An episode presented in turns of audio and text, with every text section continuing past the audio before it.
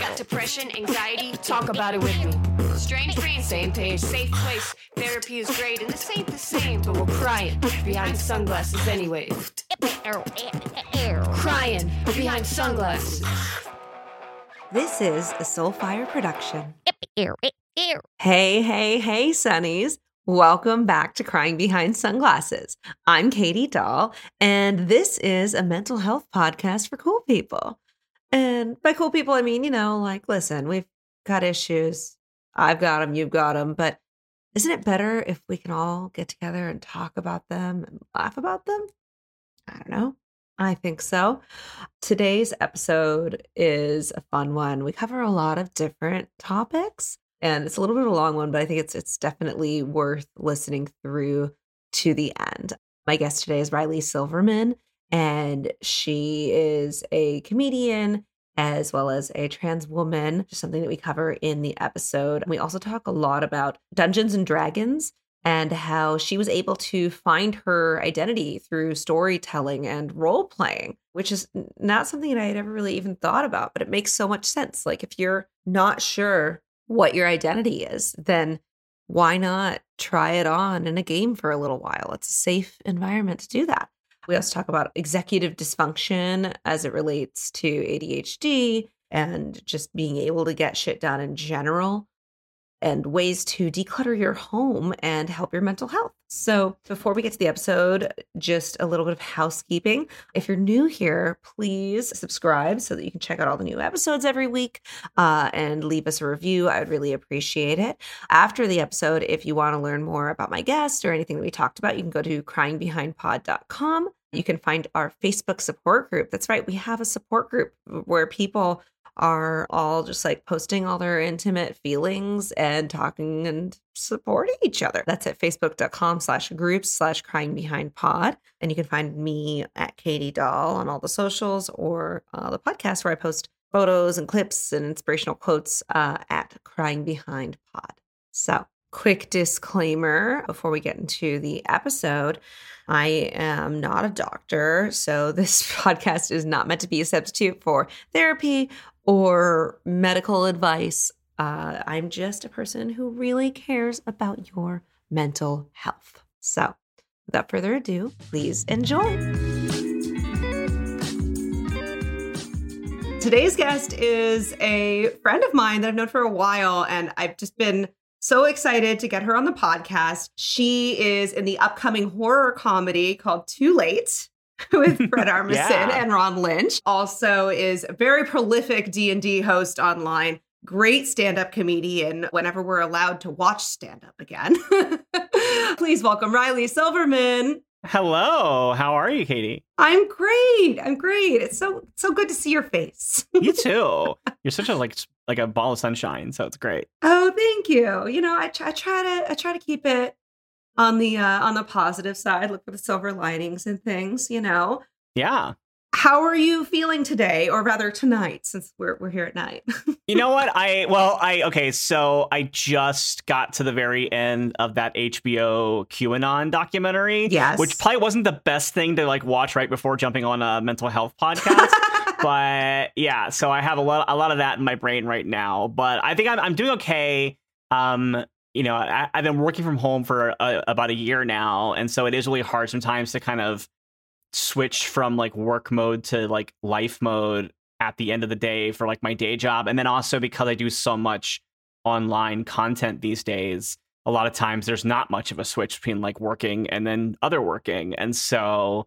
Uh, but today was a day where I didn't have as much. I, I had a little bit more of a break, and now that it's now that we're finally past daylight savings again and we're back to the the like summer month schedule or whatever i i'm getting an extra hour or so after work that it's actually light outside so i can actually go for like a walk and get some of that vitamin d and stuff like that. So that's been that, that's that's been nice. So today i actually i got done with work and i was able to leave the apartment and go walk down the street and take a little nice little nice little walk time you know and stroll. it was good. yeah and it's a gorgeous day out so that helped and yeah, so I, I think having that is such a, a thing because I, I don't think I realized just how much I missed it until it came back a few weeks ago and we changed the clocks forward again. So yeah, no, it does affect people's mental health not having as much daylight. Uh, you know, seasonal affective disorder, like it's a legit yeah, thing. I want the extra hour during the winter is when I want to have it at the end of the day because that's the thing. Like I working until five, a lot of times, especially in like November when the clocks had first changed,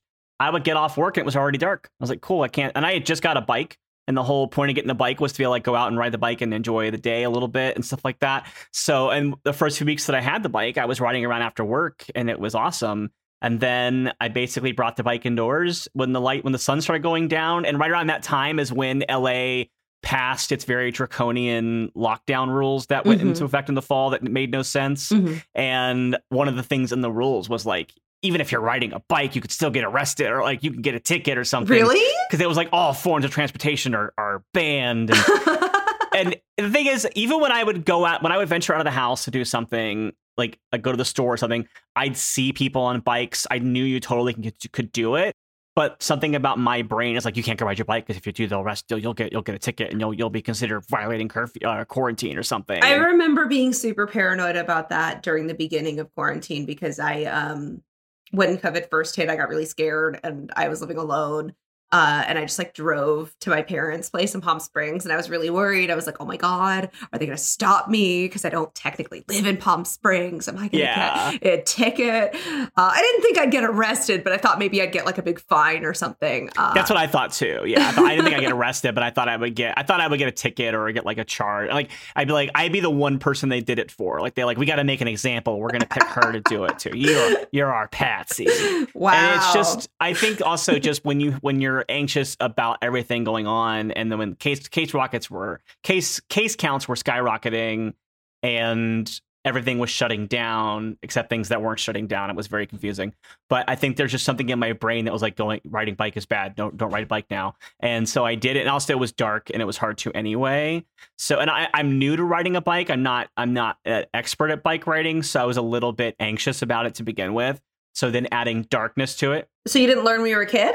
I did, but Okay. I haven't I haven't ridden a bike since I was a kid. I think the last time I rode a bike was before I had a car. And then once I had a car, well, I so when I had a bike as a kid, I lived in a subdivision of a suburb. So it wasn't the kind of situation where I could like ride my bike into town or something like that. It was just like around my neighborhood. So I never really had because like outside my neighborhood was a very busy country like thoroughfare road where it was like very dangerous to be on on a bike and you didn't want to do that. And so and and nothing was close enough to ride a bike to anyway. It wouldn't be fun to do it. Yeah. So I never really was like I was never like a super like invested bike rider as a kid. I, I rollerbladed more than I rode bikes because rollerblades you could just you know pop in the car and drive somewhere with them and ride a rollerblade around somewhere. A bike's a little more of a commitment.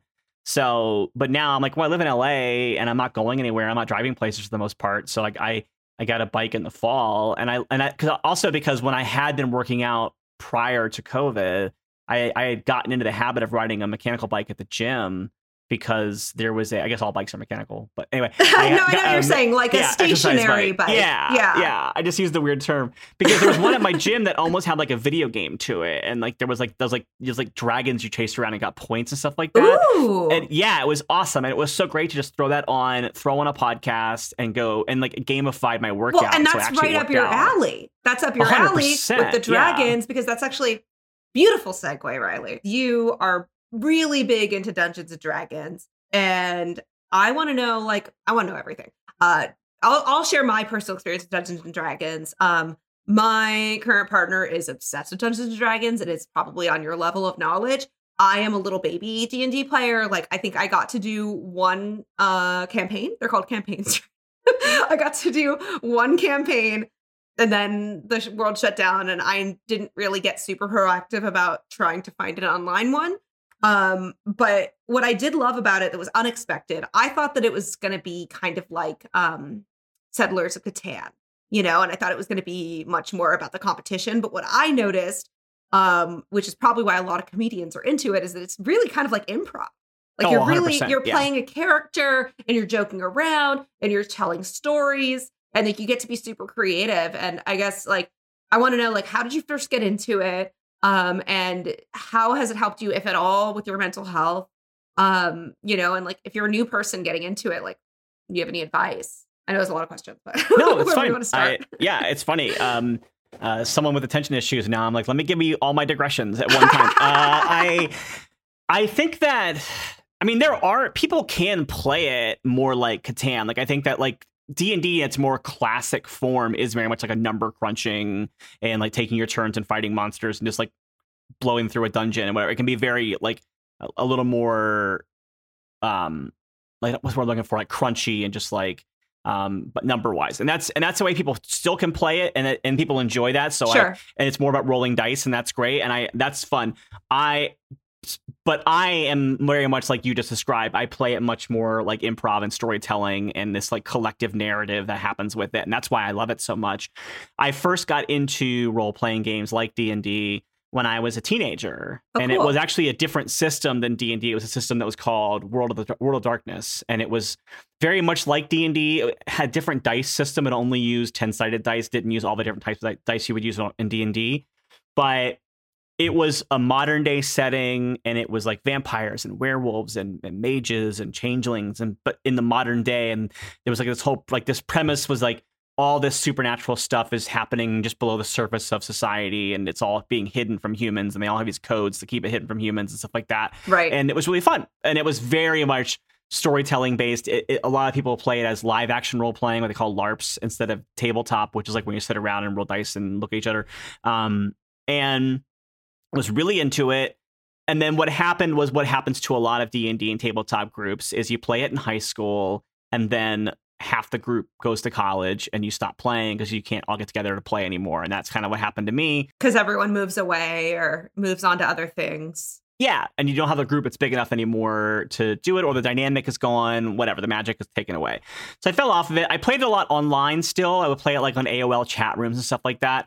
And then I kind of fell off of it because of that. And then started doing stand up a lot to, uh, right, out, right out of high school and into college. I started doing stand up. So I kind of made that my primary focus. And then I had a period of time in the mid 2000s where I wasn't working a lot. I wasn't currently at like a day job. I, I my day job was substitute teaching and I was doing road comedy. And so in the summer, it's really hard to make money with either one of those things, especially at least especially back then. It was really hard to make road comedy money because I was playing like one nighter gigs at bars and stuff in the sure. Midwest. Well, those places don't have as many shows in the summer because there's stuff to do in those towns in the summer that people go to instead of the bars. So they don't need to sell tickets to comedy shows because people are like go fishing or whatever. So and go to a lake and go on vacation. So I needed like a fun, low cost thing that I could do to pass time around. So I got back into role playing games for a while. Fell out of it again because I had this weird anxiety that I was like, it's so funny to think about now because my thing was like, I'm putting so much creative energy into this game. I should be putting it into my comedy. And so I shouldn't play the game anymore. And now, cut to me getting back into it a few years ago now like it is the thing that's like spurring me on creatively as i'm like things that i do anything else i do now is like being fueled creatively by the fact that i'm playing d&d all the time and like keeping myself in that muscle mindset of of like storytelling and and things like that and character work and stuff like that. So it's so funny that i was afraid of it for so long and it's exactly the thing that i needed to be doing to keep myself in the mode that i'm in. That's interesting. Well i think you got into it when you were in high school, and that's probably around the same time that you were forming a lot of your ideas about comedy or mm-hmm. about like creativity. So it kind of makes sense that you're like coming full circle now. Yeah, and it was also a thing where that was a period of my life, especially where I was really starting to try to like understand my identity and figure out who I was. And role playing games was a really safe and non like baggage way, uh, low stakes is what I mean to say, a low stakes way of playing like queerer characters or trying to play like female characters or trying to like figure out who I was. And so it was like a way prior to coming out and transitioning that I could maybe like explore my identity in different ways. I remember, especially when I got back into it after college early, I remember playing like like bisexual characters and androgynous characters yeah. and, and like characters who had gender issues or, or magical versions of gender dysphoria and it really helped me to explore and unlock parts of my I actually wrote a piece about it last year for nerdist about how we like a lot and i interviewed other queer people about if they use the games as ways of trying it on. Yeah. Because it's like it's safe. Because instead of coming out immediately and being like i'm gay or I'm this or I, I, you know I think I might be the other gender or whatever it is. You could just try it out and be like, oh, I'm playing a character. Yeah, exactly. So that's so So low safe. stakes. That's so Yeah. easy. And even if it's not about your sexuality, if it's just like a personality trait, maybe you're someone who's super shy and you want to try out being more assertive. I don't know. I mean, it's a very Yeah. safe space for all of that. Well, that's what's so great about the fact that in D and D, your stats are still di- like numbers based, and you roll dice to accomplish things. So if you are someone who is shy and you want to play someone who is more assertive, like you can role play that out, and you might be able to open yourself up to that while you're playing. But even if you can't, but you still want the experience of what it's like to be someone who can like talk your way out of problems. If you have a good dungeon master running the game for you, then you can work with them about it. And you so if somebody's like, "Hey, I want to convince the guard that we are on his side and we're just trying to get in." A good DM, if if you know your player is a little bit awkward or shy and might not be comfortable like improvising an entire speech, you can be like, "Okay, what do you do to play that up?" Like you you can talk to them you can ask them, You can kind of coach them. Yeah, and, and academically, you can like what do you, and they might say like, oh, I I changed my voice to sound a little more seductive or whatever, and then you make them roll for it, and then the roll still can, and even if they're shy, the roll could still say they win, and they get that feeling of like, well, I accomplished that thing that I can't normally do in real life, and that's great. So I I like that, and I think like there is a really important part of the D and D experience, which is that the person who is the DM, like they really set the tone, or the sorry, is it DM? Yeah, dungeon yeah, Dun- master. dungeon yes. master DM, yeah, they yeah, set, they set the they tone set the tone. Um, and okay, very important question: Where do you fall on the moral alignment of D and D? Uh, and for our listeners, that's like you know, are you lawful, neutral, or chaotic? Mhm. Are you moral? Uh, let's. It's lawful, neutral, or or chaotic. Okay, and yeah, it's also good, neutral, or evil. And I, I identify as chaotic good. If I had to say something, I feel I feel that I I feel that I definitely align myself more with good, or at least try to be, but I don't necessarily have like a code or a element to it. So, and I, I kind of tend to find my own path. So, I, I chaotic good tends to be where I find myself fitting most of the time. yeah. I was when you say chaotic, I was like, oh my god, is Riley going to be chaotic evil? Like how how exciting! not only am I not chaotic evil, I have a hard time playing as chaotic evil. Like I have a hard time playing like even in like video games where um like uh, another writer comedian that I'm a fan of, a friend of mine, uh, Gina Ippolito, one time was saying how she has played Knights of the Old Republic, the Star Wars like video game where you can be dark side or light side based on your actions. sure. And she's, she's like, I've played it like five times and I've never been dark side because I don't feel I feel bad being mean to people even in a video game. and um, you know, it's funny because I think when I was younger, I may have been more like chaotic neutral because I thought that being like snarky and being kind of mean was funny. And it's a thing that I don't like about my past self anymore, and like a thing that I've tried to get away from and try to be less. And I, I still fall into it. I think there's like there's that internet especially gives you that motivation to dunk when you get the chance to. And I mean, Oh, I still do occasionally, but I don't think it's funny to like hurt people's feelings in the way that I think I might have when I was younger. Or I think Yeah. I, when I was I think I was younger, I kind of thought of it more as like, hey, we're all in on this. We're all just busting chops or whatever. And then I, I realized like, no, a lot of people actually don't like that and it actually ruins their day. And you, you're kind of being a bull. And I was bullied a lot in high school. So I like the idea that I was then doing the same thing to other people as an adult really bums me out. So I'm trying to like not be that person anymore. And so Yeah. Yeah, that that resonates for sure. Actually, when I was um researching uh yesterday before we got on the call, um I was listening to you talk on a different podcast. I can't remember the name of it. I'll put it in notes. Uh but it was you were talking about uh they were like ask a trans person anything, right? Oh, I remember that. Yeah. Yeah. Like, yeah. I can't remember what show that what was. I can't remember what that overall show was called, but they like brought me into, yeah. Yeah, and I remember you saying, which I thought was so interesting, that before you uh, came out, that you were kind of like a bitter and like mean person, or your your comedy had like this darkness to it, and then all of a sudden, like once you were out as yourself and living as a woman, like things became kind of happier for you. Yeah. I, I think I was not only in my comedy, I think I was like just a bad person to know before I came out. And then I think, and I had people tell me like they, they talked about my coming out as like my comedy face turn in wrestling terms. Like I went from being a villain to a hero because I like wasn't mad at the world anymore and I wasn't miserable inside all the time. yeah, that that's so interesting and like really cool that your friends could reflect that back to you. Yeah, totally. Um, and I wanted to go back also on so with the Dungeons and Dragons, like trying on all these different identities. Um, I know you're super into cosplay as well. Was that kind of um like a gateway into you being able to feel comfortable um in like your your female identity and being able to do that publicly? Actually, I think cosplay really came around after a little bit. I mean, I was interested in the idea of cosplay. Like, obviously, I, I definitely wore costumes when I was younger. Sure. And I, w- I would look for opportunities to wear like like costumes for like female characters and stuff like that. And it was really easy to play it off like, oh, isn't this hilarious if I do this? Like, I remember it being in junior high and having this really strong desire to play, to dress up as Poison Ivy for Halloween and not doing it because I got chickened out and I was I went I went as Jim Carrey's Riddler instead, but I wanted to be Uma Thurman's Poison Ivy so badly. Have um, you done it yet? I haven't done that one. I've done I've done a I've done a low rent poison ivy. It's still one of my like list of costumes I want to try to achieve, but it's also one you have to be real comfortable with your body to do a poison ivy cosplay, and I am not. So no, that's I, like a. I mean, I'm trying to think. I mean, that's like a like a cat suit almost, right? It's yeah, it's basically There's a leotard. To the imagination. Yeah. It's a leotard, just... a pair of tights, and a lot of plant aesthetics. And so you can do versions of it. So I'd like to find a version of it that I'd be comfortable with, but I would still feel like I was being like authentic enough to. I've never so like in cosplay. I'm not like a hardcore cosplayer. I'm like a very like like hobbyist cosplayer at best. But there are some people who take it very seriously and get really into if your stuff is screen accurate or not. And for me, it's like I don't have the money or the time to put into that, and that's not what I'm into it for.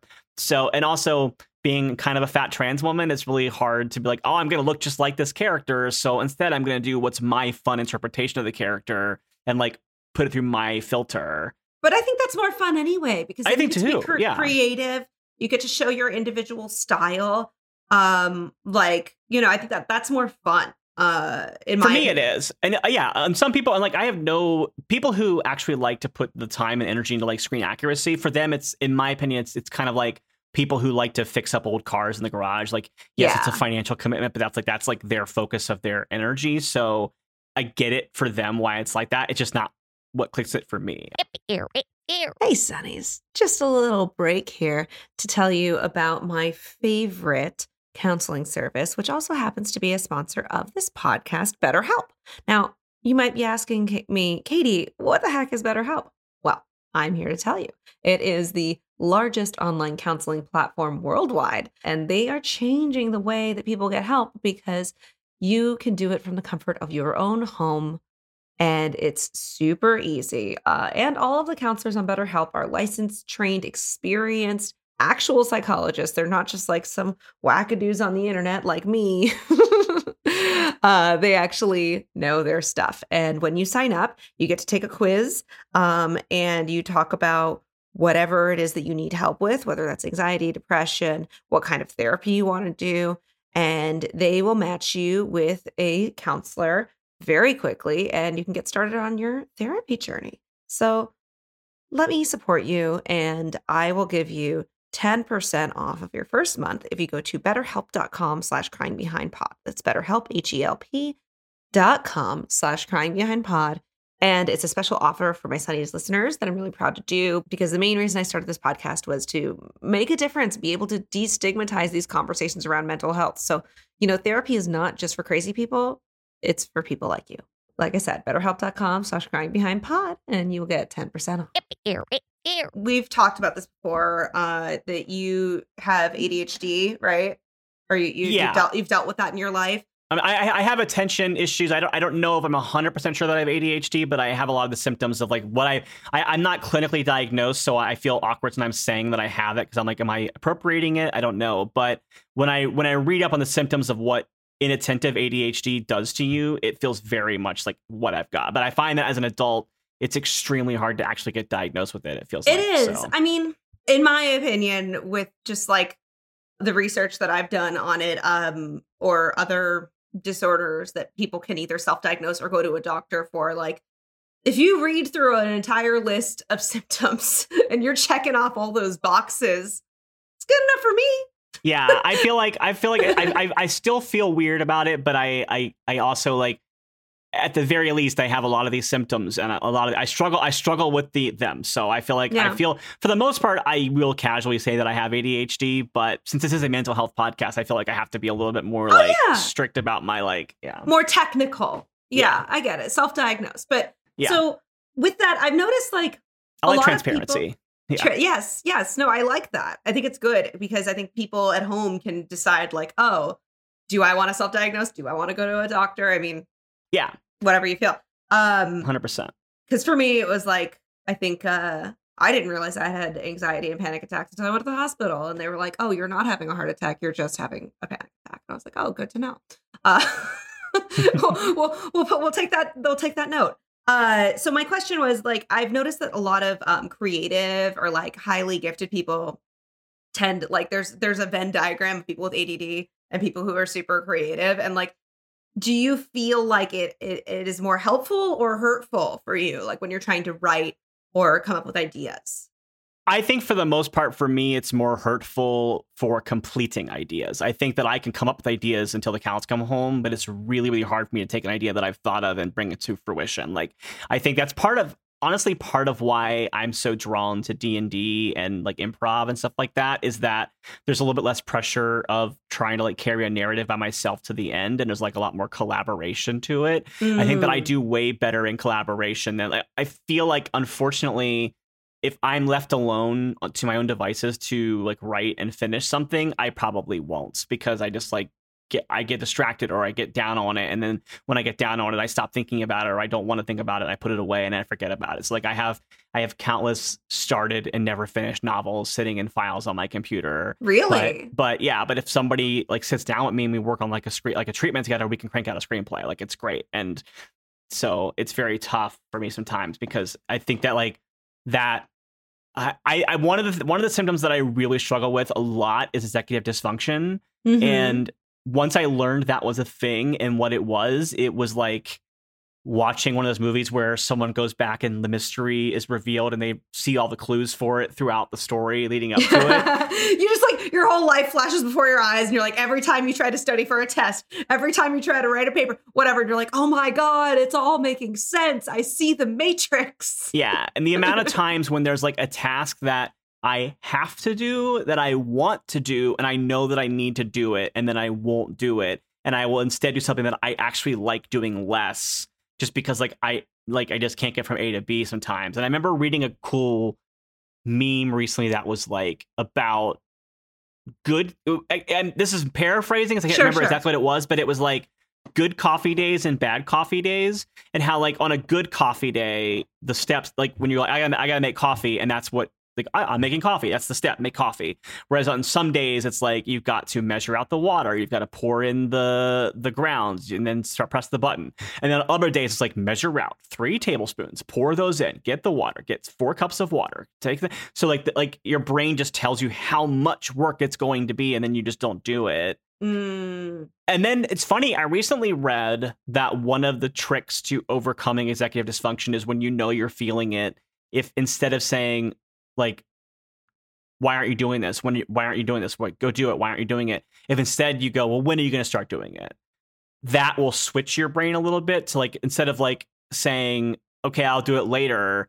Like if like if you're like in bed and you want to get out of bed and you can't get out of bed and you go, okay, when are you going to get out of bed? That will make me get out of bed instead of just saying get out of bed over and over again. yeah, well, it's interesting the way you phrased it because the way we talk to ourselves is so important. And I think like having that negative self talk and beating ourselves up, like it's not going to solve the problem. Right. uh and like the first way you were talking about is like why aren't you doing this like and I, I would imagine that that could spiral into like you're a loser you're a bad person like Oh, totally you're does, never yeah. gonna accomplish anything blah blah blah blah right but if you just say when like time is not like that has nothing to do with me right it's just choosing what time i'm gonna go do something and it kind of makes it less personal Mhm. in a way so I think that's a really cool trick because I was actually going to ask you like how do you get out of that? Um, and also for our listeners, in case anybody doesn't know what ex- executive dysfunction is, I looked it up just so I could like give a little bit of a definition. A term used to describe this range of cognitive, behavioral, and emotional difficulties, which can often occur as a result of another disorder or um, traumatic brain injury. Individuals with executive dysfunction struggle with planning, problem solving, organization, and time management.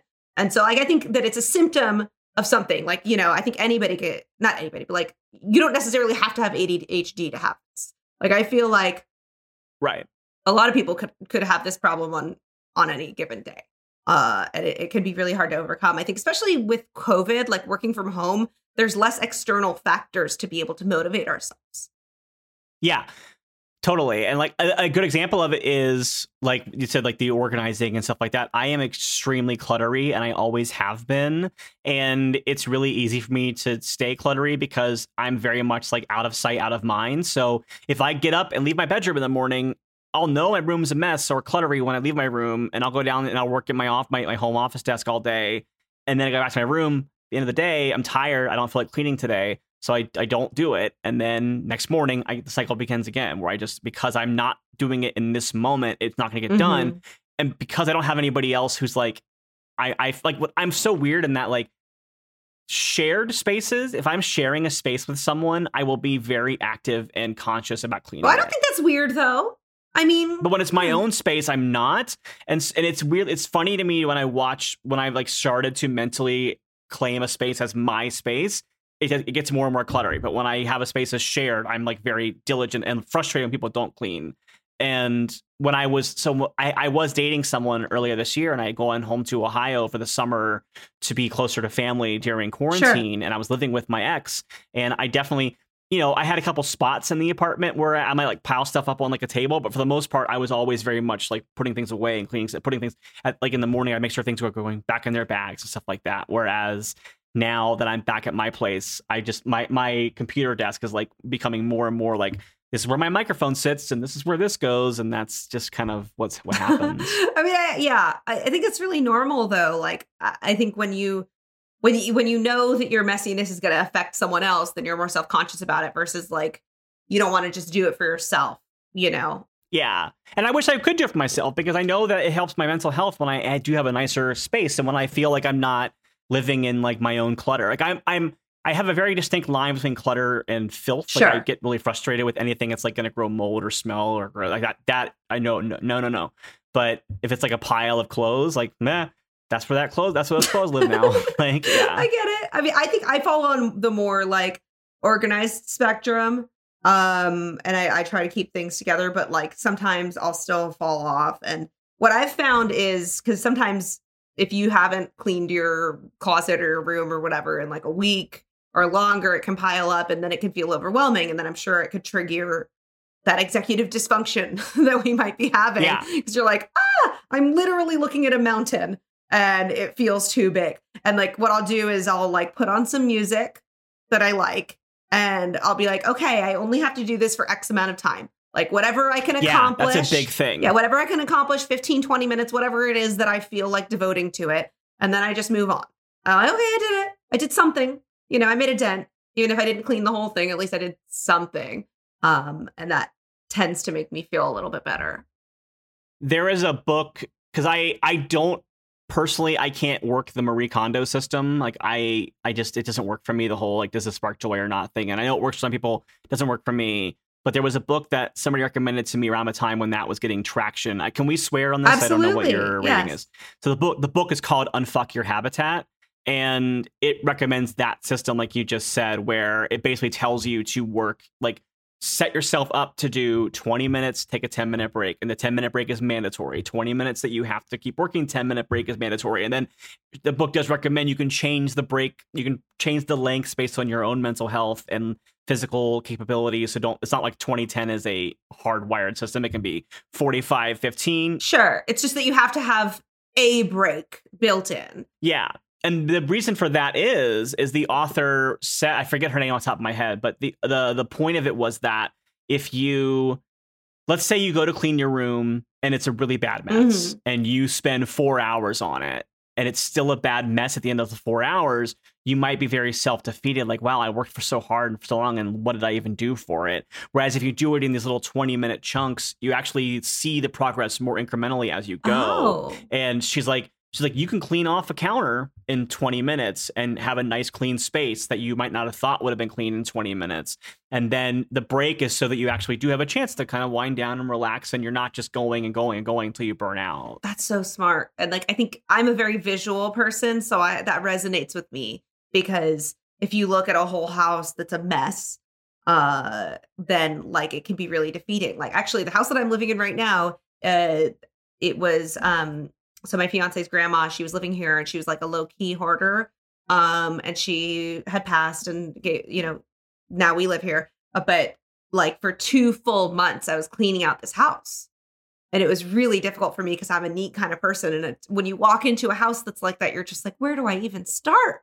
You know, it does feel very defeating. So it it I kind of did that in a different way where it was just like, okay, today we're just doing this one room, just the one room. We're going to ignore the rest of the rooms that are all terrible. And we're going to like, I even took before and after photos, and that helped me too. Cause like visually, I could see, like, okay, like I've cleared out 10 different boxes. I did something today. Yeah. When I was home in Ohio we moved my mom, my mom's a pretty neat person, but she might be like a neat hoarder. Um, and she tried to move from the house that I grew up in, which was like a four level split and was like several hundred i can't remember how many square feet but it was a pretty decent sized house it was a house that you know my, my parents raised two kids in occasionally three when my stepbrother lived with us or half not, not stepbrother half brother i misspoke That's okay. um but that kind of Yeah. thing and she tried to move to a house that was about a third the size of that house and was like a, a ranch house in a different area. And when we first moved her in, it looked like it looked like a house you would see on Hoarders. it was just piles of boxes everywhere. And she was able to do the Marie Kondo thing once she moved in, but she didn't do the work before she moved to clear stuff out for the move. And the reason why is because a lot had changed for her in about nine months. My father had passed away. Then she had to move out of her house. I mean, she- they were going to anyway, but it went from being my mom and my dad were going to get a smaller house together to being now she has to get a smaller house because she can't afford this big house by herself. And also, the big house makes her sad because it reminds her of my dad. And then COVID happened. And then she also retired from her teaching job. And, you know, a lot of things happened. It was just too much all at once. And like she probably, like, I'm sure she eventually, like you said, wanted to let go of these things, but she wasn't fully ready yet. what, what she said about it, I think she was very astute in realizing this later, was she said, keeping my stuff was the thing that I had power over. Like I could say, this is, I, I don't want to get rid of my stuff. I like my stuff. I'm keeping it. And so even though, and it was a thing where when we moved, like we filled the stuff up and we got it to her house and everybody, nobody knew what to say to her because we were all looking around like there's no room in this house. Like the bathroom was full of boxes in the bathtub and things like that and it was like yeah this is this is not a tent. this is not um what's what i'm looking for um sustainable i guess is the word i'm looking for it wasn't what i wanted but it's no, fine. I get you. I mean, it's it's not livable because she had moved into this new space and it was just becoming inconvenient for her. It sounds yeah like. But she and she did get she got it taken care of pretty fast i think once she sat and looked at it. She had her kind of wallow in it moment Mhm. the first weekend she was there. But over like two or three weeks she had it to a livable place. And then she, what she also did was she eventually had an addition built on the house which is what she was planning on doing when she bought it. So she just like made the understanding to herself like I do need to put some stuff in storage for a while and let it be out of the way, get the ha- addition built on, and then I can bring some of the furniture back in the house and stuff like that. But but it was very much a glimpse of my own future because I'm I'm a much more cluttery person than she ever was, and now I'm like, oh god, am I going to be someday, or I'm, I'm going to be moving into like a nursing home or something, and I'm not going to have any room for my stuff. What am I going to do? Are you a sentimental yeah. kind of person? Do you hang on to stuff? Oh, 100% I am. Yeah. And I I need to be careful. I need to be better about that. I need what I'm trying to do is now is like get like small things that remind me of stuff. Oh, when you travel, you get like souvenirs and stuff. Yeah, and I still have all of my Christmas cards from this year up on a table because Christmas cards, my birthday right by Christmas too. So I have all my birthday cards, Christmas cards, and then any cards I've gotten since then on a table outside my room. Because at the time, I was like, oh, it feels really nice to have these like warm, positive messages right outside my bedroom door. So I'll leave them there. But there is like now I'm starting to get into that mindset where I'm like, should I get rid of these cards? They have been there for three or four months now. Maybe it's time to get rid of them. But then I'm like, but I like them. But I I tend to be sentimental too. And what I do is like I'll keep the cards for a few months or whatever. And then I'll go back and like look through the cards. And it's not fully Marie Kondo, but like if there's one that I read and it makes me feel really good, then I'm like, okay, I'm gonna keep that one. And if there's another one that's just like, okay, like fine, I get rid of it. You know? I have a feeling once I actually decide to get, I'm just gonna scoop them all up and just toss them all in a recycling bag somewhere, and that's great. But I think it's, and the thing is, I could probably use that table for things that are cluttering my room up. I could probably use it for good, good storage stuff because that's like one thing I'm finding is part of why my room is so cluttered is because I'm not utilizing the rest of the space in my apartment for storage because I've always felt like even though we have this really big living room that we almost never use for anything, and but because it's a common area, I've always felt weird putting like like my stuff in there. But I've kind of taken this room over because I've been working out of it for a year now. And so now I'm like, well, now am I just conquering this room as my expansion project for this apartment? But, you know. I get it. I mean, when I used to live with roommates, I remember the the idea of putting a desk in the common area was kind of like, ooh, I don't know. Like, I don't know if this is okay or like I don't want to invade other people's space. And so, you know, I yeah. totally get it. Um I am grateful that so I I'm at my desk because my work computer has to be plugged into the router. It doesn't have Wi-Fi. Mm. And so, luckily for that reason, I set up my office downstairs. We're, we're, we're in a townhome. I'm set up downstairs, and not in my room because I'm right by the router. And I'm so grateful for that because I can't imagine how much worse it would have been, been for me mentally to have been in my room all day, every day for the last year. Oh, like, oh, yeah. even the act of like going downstairs to it is more natural lighting and I'm leaving this one room for another room has helped me compartmentalize like work time and leisure time and stuff. I like think that, that's a so. huge tip for people like with you with your mental health if you're working from home is, is having a separation between your bedroom yeah. and the desk. And like even if you can, if you can, yeah. you know, um, I mean, I I remember, yeah, the last roommate situation I was in, it wasn't really possible, and I was having my desk inside of my room.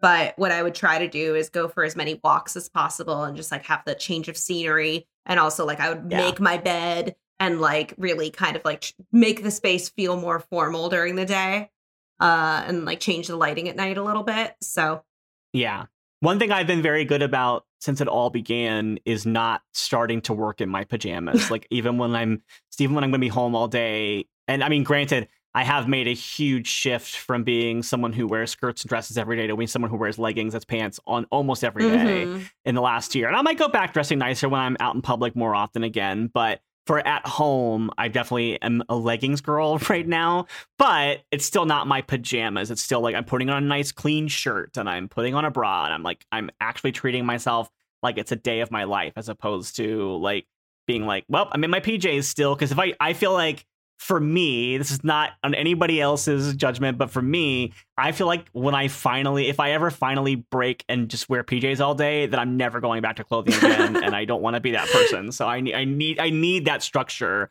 of like telling myself this is when your day begins, and then changing into my pajamas at the end of it, and be like, okay, now you're getting ready to wind down and go. I bed. feel the same. So. Even if you're going from night pajamas to day pajamas, just put yeah. on a different outfit.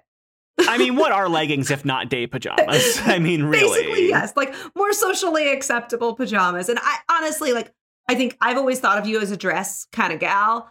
So I, I, have faith that when we open up again, you're gonna you're gonna be pulling out those skirts and those dresses and all yeah. that stuff. It's well, one thing I have learned in the last few months, especially, is that my thighs and leggings do not get along on a long term basis. Oh. So I oh. do oh. think that I will have to go back to because I, I don't I don't want to just burn through leggings on like for like every few months like I have been. So that doesn't seem very sustainable. So I think I'll definitely switch back to skirts and dresses as things go, and especially because I mean things are opening up in LA right when it gets hot for the year and you know, dresses are the way of, of keeping cool in the summer. So. Oh my God. Today I was talking to someone because I was like, yeah, I have my first dose of my vaccine.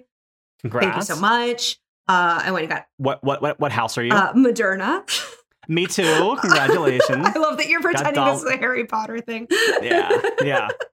um, and she was like, Yeah, there was like an overheard thing that was like, I'm I'm vaxed and waxed and I'm ready for summer. Yeah, well, not quite there yet. no, yeah. I know. I just uh, it's funny yeah, yeah. that that's. No, like... I'm saying yeah, yeah. No, I think it's hilarious. I'm saying like I'm like I'm like I'm I'm actually having a bit of like anxiety now as we're like heading up to reentry. I'm like, am I going to be able to do reentry? It's gonna be it's gonna take me a little while, I think, to coax back into social stuff. I, and it was it's funny because I don't. I, I actually recently watched that documentary on HBO about introverts and extroverts and how a lot of those personality tests like there's it's really a fascinating documentary about um the like seedy and insidious side of personality tests and like the shadiness of Really? them and how yeah i rec- what was it called um persona the secrets yeah and it, it completely changed my mind about how i feel at personality tests now but um I, I i would say that shockingly despite like playing d&d professionally and doing stand-up and improv i've tended to always identify more as an introvert as an adult because i do have like moments where i hit walls and i need like spoons recharge and stuff like that but then like there was a while there where I was like, yeah, as soon as, as soon as lockdown's over, I'm gonna go back to playing D and D in person and hang out with my friends and going out to karaoke and stuff like that. But now I'm like, oh boy, uh, it's getting uh, like well, I had a friend today who went to like the Taste of Universal thing at Universal Studios where they were like like previewing the reopening of the park and they had like food stalls and stuff set up, and I was like, I don't think that I could go somewhere even if I was fully vaxxed right now. I don't think that I would yet be able just to walk into a crowded space like Universal and just walk around where a lot of people are going to be at right now. I think I would have to like work my way up. No, it's a- it's absolutely overwhelming. I agree. I think it's like little baby steps. You know, like I think Yeah. that what I plan to do is like, okay, I'll invite a few friends over. We'll hang in my yard. You know, I'll, I'll do like you know these smaller hangs, and then uh, we'll we'll work our way up.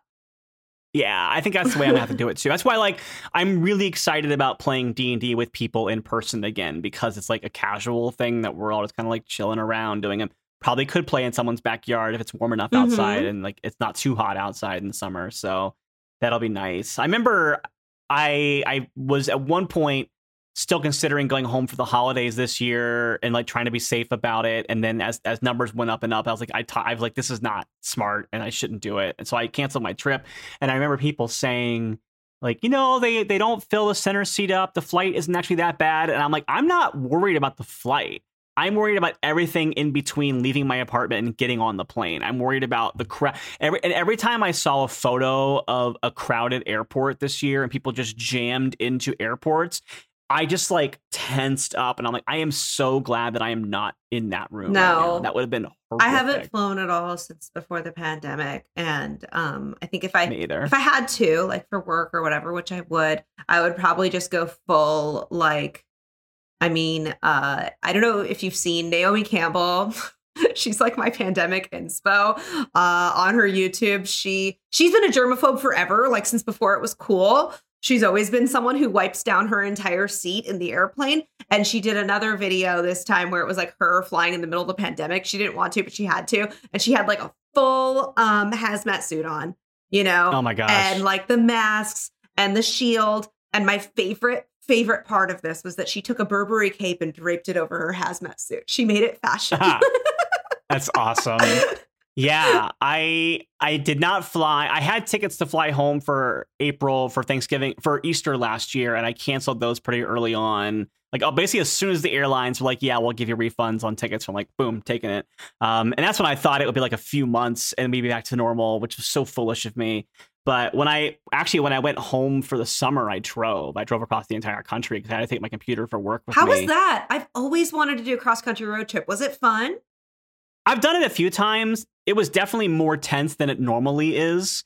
Um, but yeah, it was it was kind of nice to have that little bit. Even it's weird to say this after the year that I've had to be like, oh, it was nice to be alone with my thoughts. but it kind of was. It was kind of like nice to not be like at a computer and to like listen to the radio and just like watch out, look out the window and see the country and stuff like that. It's, I'm I'm a big fan of it. I don't want to do it again for a very long time because I did it twice in the summer and that was great. But um, I'm getting older and it's not. it- It's I like to do it at a time where I don't feel as constrained by a clock That's true. because even this time when I did it, I felt like I had to get home by a certain time so I could get back to work and like be making. I was like really stressed out this year about money because of like, oh, what if I lose my job and I can't afford to live in this pandemic time period and there's no there's no jobs anywhere and stuff like that. So I got like really in my head about it. So like the idea of even taking one extra day off of work before starting back felt like I untenable to It me was to too do. much, although. yeah. Yeah, although it ended up being I probably could have taken more time off because I didn't go home for the holidays, so I didn't take holiday time off. So I could have done it.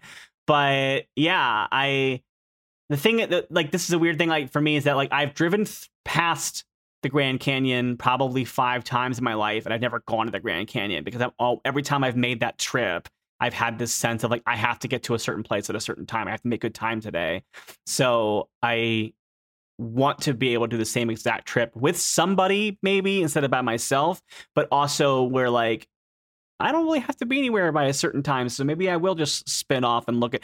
Like I've done a couple of like, oh, I stopped at Petrified Forest or whatever, but I want to go into all these little tchotchke shops that are Yeah. selling like Route 66 stickers and things like that. And it's although it's scary because there's a lot of parts in the Southwest where it's like this place is like we're selling dinosaurs and knives, and like that's what we got, and that's I don't think I need to stop there. Dinosaurs and knives. Yeah, that's that's the perfect combo. Yeah. No, Yeah, and the the first two times, the first few times I did it when I was younger, I wasn't out and transitioning yet. This time, I'm very visibly a trans woman, so it was nice to have a mask on. It was very nice to be able to like kind of blend in a little bit Yeah, more. yeah. You know what's funny is that I realized that like almost this entire hour has gone by and we barely touched on any of that stuff. Uh, not that we totally need to because you're you have a million facets to your personality, but like, um, being like, um, I didn't even think about that. Like it, it I read your post the other day, or maybe it was today, where you were like, "Oh, I'm I'm nervous about re-entering because." being at home you haven't had to be misgendered because you haven't been out in public and like Yeah. the um anxiety and every all the feelings that might come up about like going into a store and having them use the wrong pronouns i mean that's got to be tough i mean how, how do you deal with that um on a day-to-day basis when when you are more out in the world I mean, it depends on the day, Mhm. really, because some days I just let it go and it's fine because I'm just used to it. And like, I know who I am. I know what I look like. And I'm not ashamed of who I am or what I look like most days. So it's not a big deal. But it was something that I don't think I realized how much it happened to me until this year when it hasn't been happening. And like realizing, like, I remember I had one day where I told a friend, I was like, I don't remember the last time that I actually felt dysphoria like about my gender and i don't know i can't think of a time in my life where that wasn't true and so it is weird to be like and like obviously like that's a that's a pretty silver lining on a pretty dark cloud of a year Sure. Like i would i would not trade having had this year and like all the like pandemic stuff for that lack of a dysphoric feeling. Mhm. but it is a weird like bright thing that I've looked at in the last year. And like it is a thing that now that it's going to come to an end it's going to take some adjusting getting back to and I think it's going to feel a little bit like it did when I first came out and when I was first going out in public and kind of not as sure of myself and when I was like maybe first testing the waters of going out dressing in women's clothing and reading as very visibly male and and kind of having that thing that like are people going to be cool? Like that kind of feeling in the back of my head. And i'm hoping that i can get past it quickly. And i kind of hope like you know i will say it's funny one of the most comfortable times i ever had in that era of my life was when i went to boston for the the women's comedy festival in boston and being like so afraid that I was gonna like I did like I, you always hear about Boston, you know, and you think it's gonna be whatever. And I remember being I got on the wrong bus and I was like stuck on the I, I went the wrong wrong way Sure. and I got in the middle of nowhere and it was terrifying and I had to get on these trains to get back to my hotel and I was on the exact what seemed like the horror story bus to be on nobody cared because everybody's got their own stuff to worry about and like nobody nobody on the bus i mean like look there are going to be assholes everywhere i got i got beat up in a subway station in los angeles on pride weekend so it's not like i think like la is the shangri-la of of queer like like like acceptance. So sorry whatever that happened because to you. That's that hap- Terrible. thank you. That was actually not actually not long about close to the same time the Boston thing happened. But um so it's like but at the same time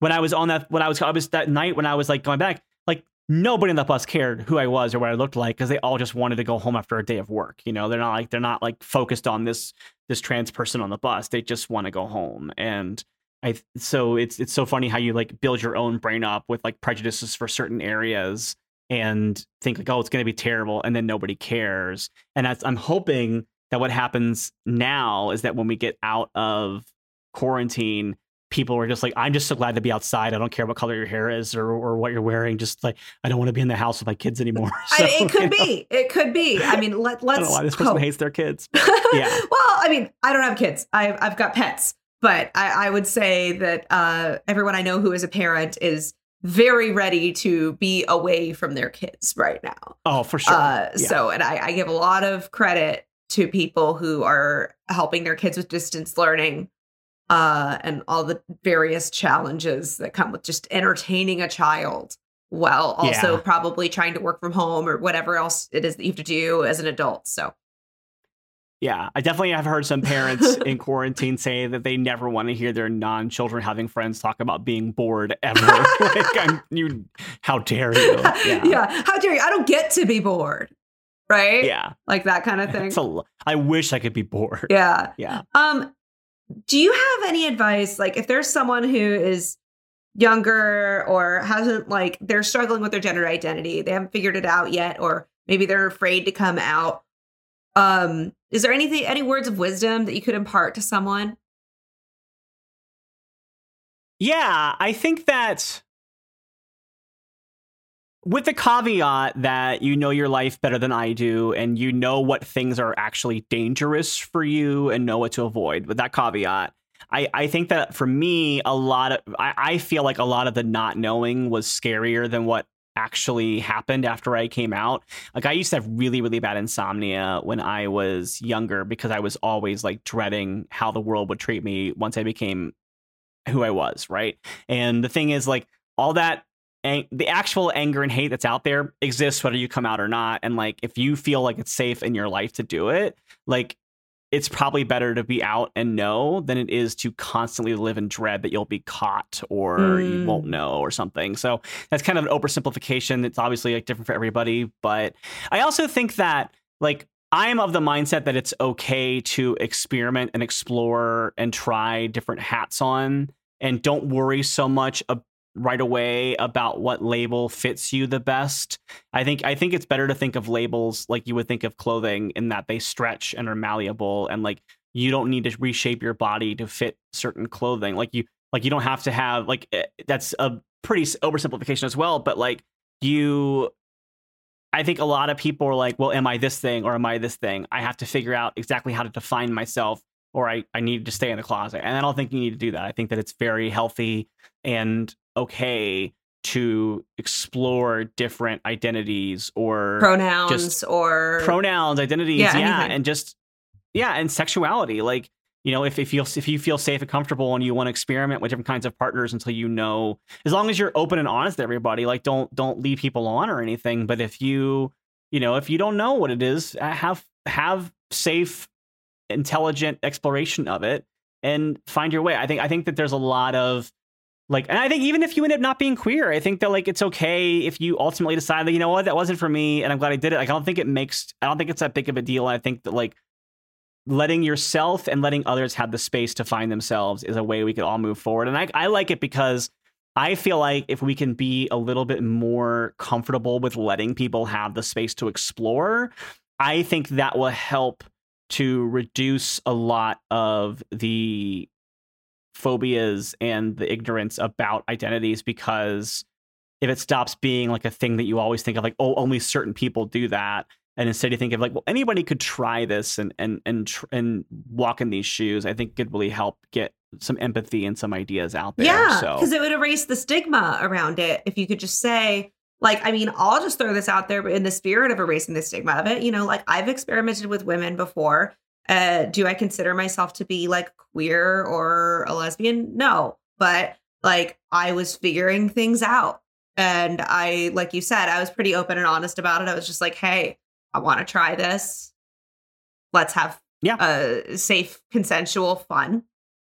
Yeah. Fine. Well, they talk about how like so much of like a lot of people who are homophobic are homophobic because of their own latent desires or thoughts or whatever. Mm-hmm. And I think there are probably a lot of men who like like straight like people who identify as straight men who are homophobic who probably have like explored in pornography or, or like things like that and like or fantasies, but then get caught up in the idea of actually doing it and like get angry or violent about oh, it. yeah. And I wonder if those same people might even be straight men who just have gotten fixated on this particular kind of porn or whatever and that's it and move on and clear out and that's again very oversimplifying but again. no, everyone has their own journey. I mean obviously it's kind of crazy to say like oh one piece of advice is going to work for every single person who is questioning their gender or sexuality right. but you know it's nice to hear from someone who's come out on the other end of it. Like you just seem very like at least from my perspective very happy and comfortable and well adjusted in like your identity. So yeah, because I, I did go through some experimenting. I, I definitely I used to identify as bisexual. I definitely experimented sexually. I definitely experimented with gender. Mm-hmm. I know before I officially decided to transition, I definitely would say that uh, there was a point in time where I told people my pronouns were he, she, or they. Just don't be a dick about it. Like that was kind of my my rule of thumb. Mm-hmm. And it was only, it was actually only really after I got assaulted that I was like, no, it actually really matters to me to be seen as as the woman that I am, and that's what I identify as, and I don't want to be. That's who I am, and I don't want people to think that they can call me anything and I'll be fine with it because that's not true. And that's when I and I, so I, I used to say that I was gender fluid and then I was like I'm not really gender fluid. I'm a woman and that's what I am and I'm not going to like try to sugarcoat it to make cis people or straights happy anymore. I'm just going to be myself. And I don't know if I would have gotten there as easily if I hadn't given myself the space to try it on and, and play with it and see it yeah because you probably so. weren't ready immediately to go there. It takes it takes time. It's it's a journey well, there's so much cultural programming that that's like transphobic and homophobic and misogynistic and things like that, and you really have to kind of spend time unpacking those things. And you know, it's always interesting when I talk to people. I remember when I, I was on Tumblr for a long period of time in like the early 2010s when I was still finding myself, and there there were people who were coming out around that time whose parents had been teenagers when I was a teenager or younger. Sure. And the thing is like i'm not trying to forgive people for not being cool about their kids being queer because like my, I've had family members of mine who weren't cool about it at first and took a while, and some who were still having a hard time calling me by my right name and my gender mm-hmm. and stuff like that. And I get frustrated and I get really hurt by it. But I also know that like I grew up in I am a queer person who grew up in Ohio and I remember we never really talked about people being queer until Ellen came out. And that was like the first time where that was like a conversation we were having or allowed to have and I think there's a lot of people like that who then have kids who grew up in an era where it's not like that. And it's a lot easier to talk about it and be open about it and explore it. And I think there is a clash of that. Like, we never really had this on our minds. And now suddenly we do. And we're supposed to be cool about it. And I think there are parents who aren't necessarily homophobic, but who just never really had the language growing up to talk about it or just didn't know. And there's also people who internalize when their kids come out this idea of like, oh, what did I do wrong that my kid never felt they could talk to me about this before? And you know that is to some degree making it about yourself which is obviously a thing to be concerned about but also it doesn't necessarily mean they're coming from a place of hate so it's very much a like hey yes, you deserve to be validated, you deserve to be loved and told that you're beautiful and worthy of love for who you are. But if you have the capacity for a little bit of patience and you can show that compassion back to the people in your lives, like I think that will help you out a lot in the long run. Yeah. Yeah. No, there is a different, there is definitely a big uh generational shift that has gone on around these issues. So now it's like the people who are in Gen Z feel like very, like a lot of them feel a lot more open and free to explore these things than we did, you know? Yeah. Totally, and that's great. And their kids are gonna, their kids are gonna blow them away. You know, their kids are like, you're still talking about uh, gender. We're all, yeah, whatever. So. Yeah, no, I think it's it's really cool. Um, but I think also just kind of giving grace to the parents or the other family members who are older, not saying like, oh, it's okay to be um, transphobic or homophobic, but like right i'm not talking about things coming from places of hate i'm talking about things coming from people not understanding or trying to learn yeah like yeah. if someone just genuinely does not know like giving them room to learn about it is i think yeah. a great a great place to come from so i think that's that's really cool um so before we go uh, i want to mm-hmm. ask you there's a little segment i do with all of my guests called hot tips hot tips hot tips hot tips when you have a bad day whether that's like uh i don't know a stand-up set that doesn't quite go the way that you might like or uh you know your room's really messy it's got you down i don't know what it is for you. Um what do you do to turn that around um to put yourself in a better mood you know what I've been doing lately that I've been really happy about is so Disney Plus recently added the entire run of the Muppet Show, the classic Muppet Show, to their lineup. And I'm a gigantic Muppet fan. Like I grew up, I've watched, I've, I've seen all this before in my childhood and all the Muppet movies and stuff like that and all the hints and stuff. So when they did that, what I decided was I'm not going to binge this. Instead, I'm going to watch it slowly and at my own pace. And so when I've had like a really rough day or I'm just exhausted at the end of a day, I will throw on one episode and I'll watch it, maybe two if I need it. But for the most part, one episode and I'll get that one half hour of just silly absurdity and just like goofiness. And that has been super helpful for me, especially the last couple of months since they launched it, as just having that like beacon of like, you know what, this completely timeless sort of just like there are some things, even Muppets. I love the Muppets. There are some times that they've gotten some stuff wrong with like racial identities and stuff like that, racial representations, and they they got disclaimers saying, "Hey, this was wrong then, it's wrong now," and like I think it's great they're acknowledging that. But for the most part, it is just warm-hearted, good, clean fun, no hate. Yeah, no hate-based comedy, and I love it. So. That's great. The Muppets. I love the Muppets. I haven't watched them in a long time. Maybe I need to throw that on tonight. Little, you should. little palate yeah, cleanser. Yeah. If you if you don't need if you're not someone like me who has to watch things in order for the most part, I will say that the in my opinion the best episode of the Muppet Show ever was when Harry Belafonte hosted. It's it's delightful and it has a really gorgeous uh, finale number. So that is it. That is a hot tip. I'm excited. I'm gonna check it out. Um, well, cool. Thank you so much for coming on the show, Riley. Um, and I, I really appreciate you being here. Uh, what do you have coming up that you're excited about, or where can people check you out? Well, you can find me on Twitter at Riley J Silverman and on Instagram at Riley Silverman. And then I actually just joined an improv group called Ripley Improv. I've been working with them a lot already over the last couple of years as a collaborator uh, in some in some role playing game stuff and also in some improv shows. And they were very kind enough to ask me if I wanted to become an actual member this year. And I was very I was very uh, I was like, "Whoa, it's a lot of a lot of effort, but I'm going to do it." So I decided I decided to give it a try, and I I've really enjoyed what I've done with them so far. And we have a really cool show that I can't quite talk about yet coming up in May that we'll talk about more once it gets announced. But I, I, got to be a guest star at the very end of the run of their last show, which is really fun. It's called Heartbeats, and it is an improvised medical drama and so it's basically like an improv version of Grey's Anatomy. Wow. And it is a hospital drama. It's an hour long of improv. And it's very funny, but there are major soap opera y moments in it. And they did 16 episodes. I guest starred in a couple of the last ones because I came in later in the season run. But they're all on YouTube now. It's on the Ripley Improv YouTube channel. And I my friend Jessica Lynn Verdi was the creator of it. She co-produced it with Mary Chieffo, who was on Star Trek, and they're both fantastic. And they created this really genius show. And it was all done over Zoom, but they they came up with some really amazing technical things to do to make it not feel as much like a Zoom show. And I can't recommend it enough. We had so much fun doing it, like a lot of like fun backgrounds. We did some cool special effects. And you as the season goes on and as they got more and more brave with like finding things to experiment with as far as tech goes, yeah. it's kind of mind-blowing how good it wow, gets. So that's so fun. Yeah, so it's called Heartbeats and it's on the Ripley Improv YouTube channel. Okay. Yeah. No, everyone should check that out. And um, yeah, I appreciate you being here.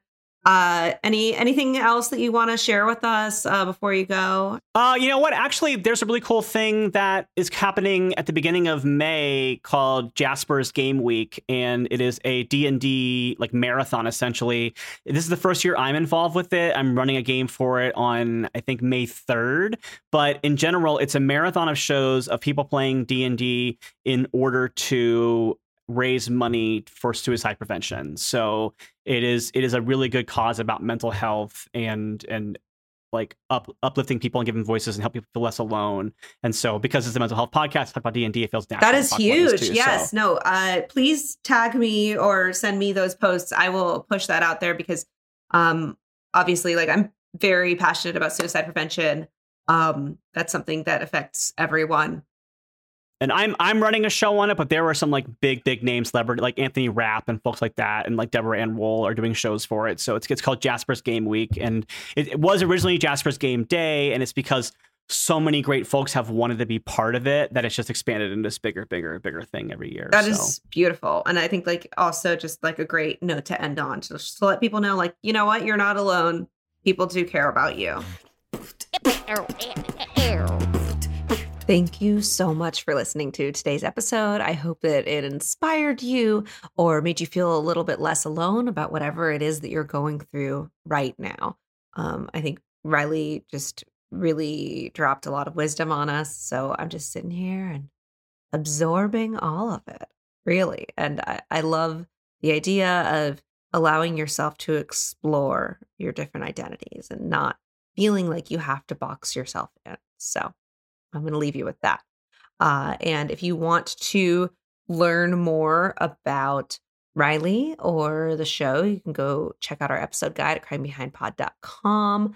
Um, Riley is in a horror comedy that's coming out soon called Too Late with Fred Armisen and Ron Lynch. So that's something that we could definitely check out, as well as uh, Ripley Improv that she's a part of. And they do uh, shows online. So you can watch it from wherever you are.